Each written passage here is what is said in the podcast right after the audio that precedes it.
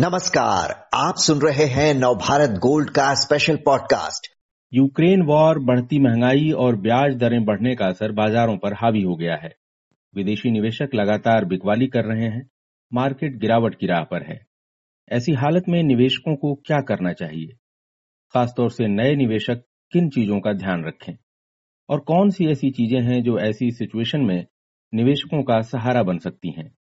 ऐसे कई पहलुओं पर बातचीत के लिए हमारे साथ हैं समीर रस्तोगी जी, जो सक्षम वेल्थ प्राइवेट लिमिटेड के डायरेक्टर हैं।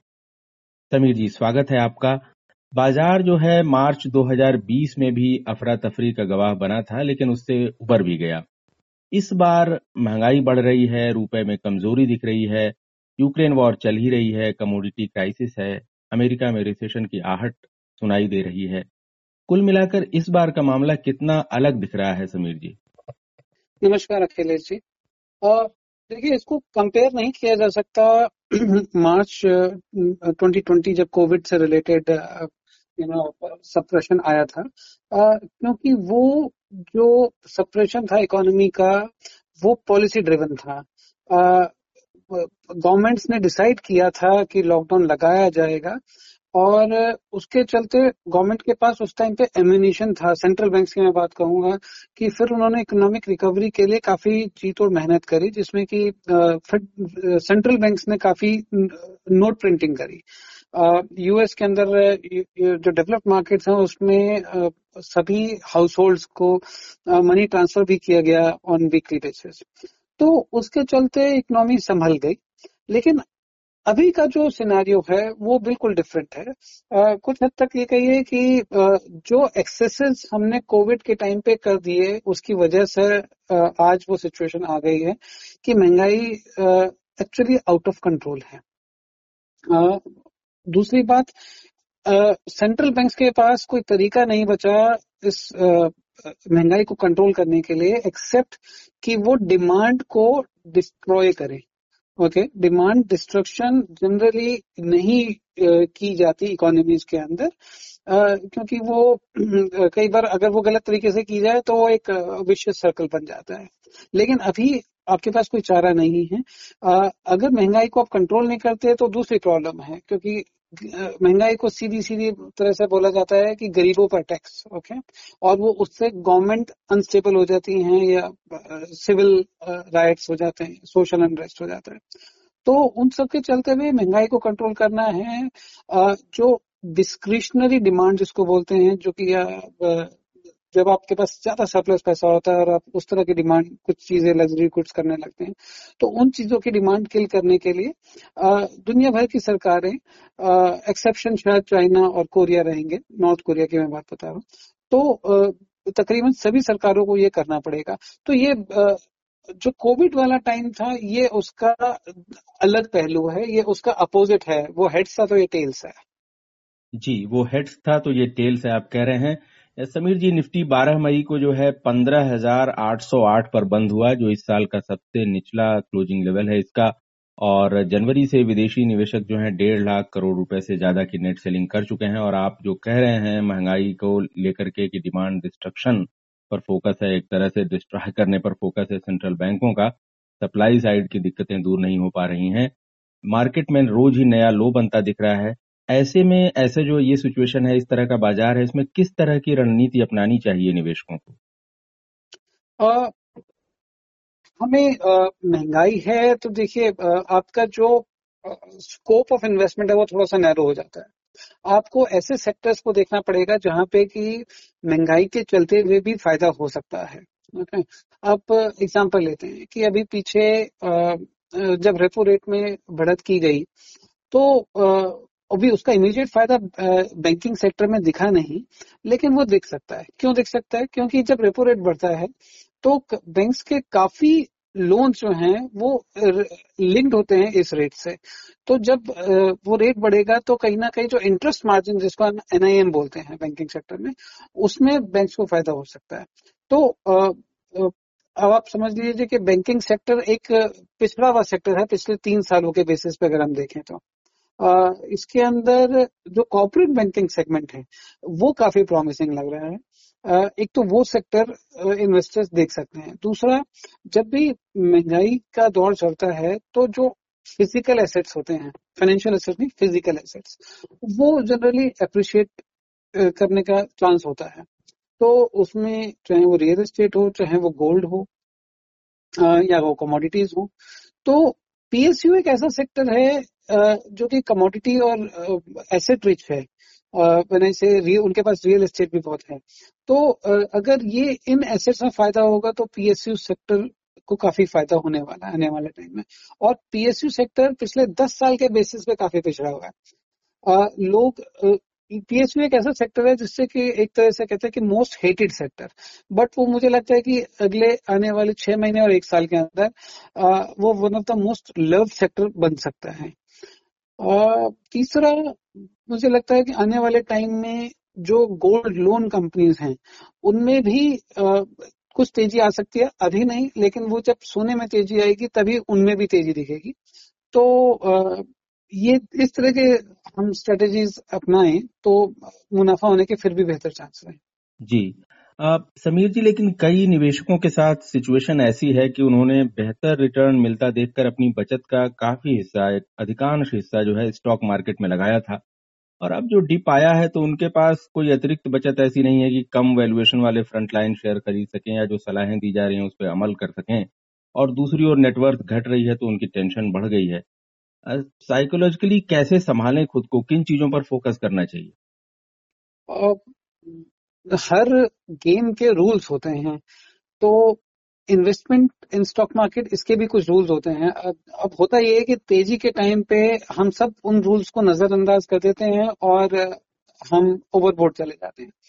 तो मैं समझ सकता हूँ वो सिचुएशन एक इन्वेस्टर का जहाँ पे हमने अपने गोल्स को या अपनी बैलेंस शीट को ना देखते हुए ज़रूरत से ज़्यादा इन्वेस्ट कर दिया। कुछ इन्वेस्ट ऐसे भी हो सकते हैं जिन्होंने शायद लोन लेके भी इन्वेस्ट कर दिया हो।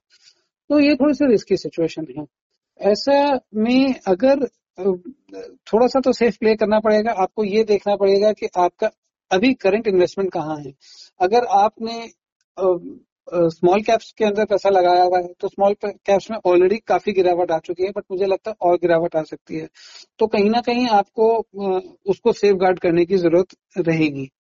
अगर आपने लोन लिया है तो आप कैसे उसको चुकाएँगे, आपको देखना पड़ेगा। नहीं लेना चाहिए था in the first situation first you know initially itself लेकिन आपने लिया है तो थोड़ा सा तो आपको भुगतना पड़ेगा पेशेंस रखनी पड़ेगी। बाकी डिवर्सिफिकेशन ही एक रूल है। कई लोगों ने, मैंने जहाँ तक सुना है कि नौकरियाँ भी छोड़ दी थी। क्या हुआ है कि बहुत बरगलाने बरगलाने वाले लोग भी बहुत है। जैसे यूट्यूब के अंदर आज की डेट में इतने इन्फ्लुएंसर्स हैं जो जो कि इस तरीके से प्रॉमिस दिलाते हैं कि अगर आप हमारा कोर्स ज्वाइन करेंगे, जिसके लेके आप मोटी फ़ीस चार्ज करते हैं तो आपका तीन से चार परसेंट पर मंथ आपको आएगा ही आएगा। और लोगों ने अपनी नौकरियाँ भी छोड़ी उसमें। वो वो शायद रिग्रेट कर रहे होंगे आज की डेट में। तो आई एम अफ्रेड कि ऐसी सिचुएशन में बहुत ज़्यादा कुछ नहीं कर सकते। ये एक hard lesson learn hard way है। और आगे कुछ ख्याल रखेंगे तो अच्छा रहेगा। जी। समीर जी, जो नए निवेशक आए हैं बाज़ार में पिछले साल, डेढ़ साल में, वे ऐसे दौर में आए जब बाज़ार चढ़ रहा था। लेकिन अब वो फंस गए हैं तो उनको पोर्टफोलियो जो अपना पोर्टफोलियो है, उसको रीबैलेंसिंग करें या जो जहाँ है वहीं रखते हुए इंतज़ार करें? क्या सलाह है आपकी? नया इन्वेस्टर आया है, तेज़ी में आया है, कोई दिक्कत नहीं है। अगर उसको पता है कि वो लॉन्ग टर्म के लिए है, शॉर्ट टर्म के लिए नहीं है, फिर तो कोई बात ही नहीं है। अगर उनके पास लिक्विडिटी अवेलेबल है तो देखिए, जो मार्केट में रिस्क जिसको आप बोलते हैं, उसको एक तरह से हम वॉलिटिलिटी भी बोल सकते हैं। वो अगर, वो लॉन्ग टर्म इन्वेस्टर का फ्रेंड है और शॉर्ट टर्म इन्वेस्टर का एनिमी तो अगर आप लॉन्ग टर्म के लिए आए हैं और आपने अभी पूरी तरह से पैसा नहीं लगाया, आप रेगुलरली कमा रहे हैं मंथली सेव कर सकते हैं तो हर महीने कुछ ना कुछ पोजीशन अपनी ऐड कर दीजिए तो ये गिरी हुई मार्केट में आपको शेयर्स ज़्यादा मिलेंगे या अगर आप म्यूचुअल फंड में लगा रहे हैं एस के तौर पर तो आपको यूनिट ज़्यादा मिलेंगे। तो इस तरीके से आपके कॉस्ट ऑफ़ एक्विजिशन कम होती जाएगी और आप देखेंगे कि मार्केट हमेशा एक जैसा नहीं रहता। तो जब ऊपर जा रहा था तो पता था कि कभी ना कभी नीचे आएगा और आज अगर नीचे जा रहा है तो कभी ना कभी बॉटम बनाएगा फिर ऊपर जाएगा। ओके ज़रूरी नहीं है कि हम कहें कि अगले तीन महीने में ऊपर जाएगा छह महीने में जाएगा साल में जाएगा। आपको धैर्य तो रखना ही पड़ेगा पेशेंस रखनी पड़ेगी। तो साल दो साल तीन साल तक अपना डिसिप्लिन कंटिन्यू रखिए रेगुलरली इन्वेस्ट करिए। शॉर्ट टर्म में आप मान के चलिए कि अगर हाँ, हम इक्विटी में लगाते हैं क्योंकि हमें ज़्यादा रिटर्न कमाना है। ज़्यादा रिटर्न कमाने के लिए दो चीज़ें चाहिए patience and research okay research आपने करी नहीं करी तो आप म्यूचुअल फंड्स के साथ जा सकते हैं। पेशेंस तो आपको फिर भी रखनी पड़ेगी, और वो मुझे लगता है कि दो तीन साल की आप पेशेंस रखेंगे और रेगुलरली इन्वेस्ट करेंगे।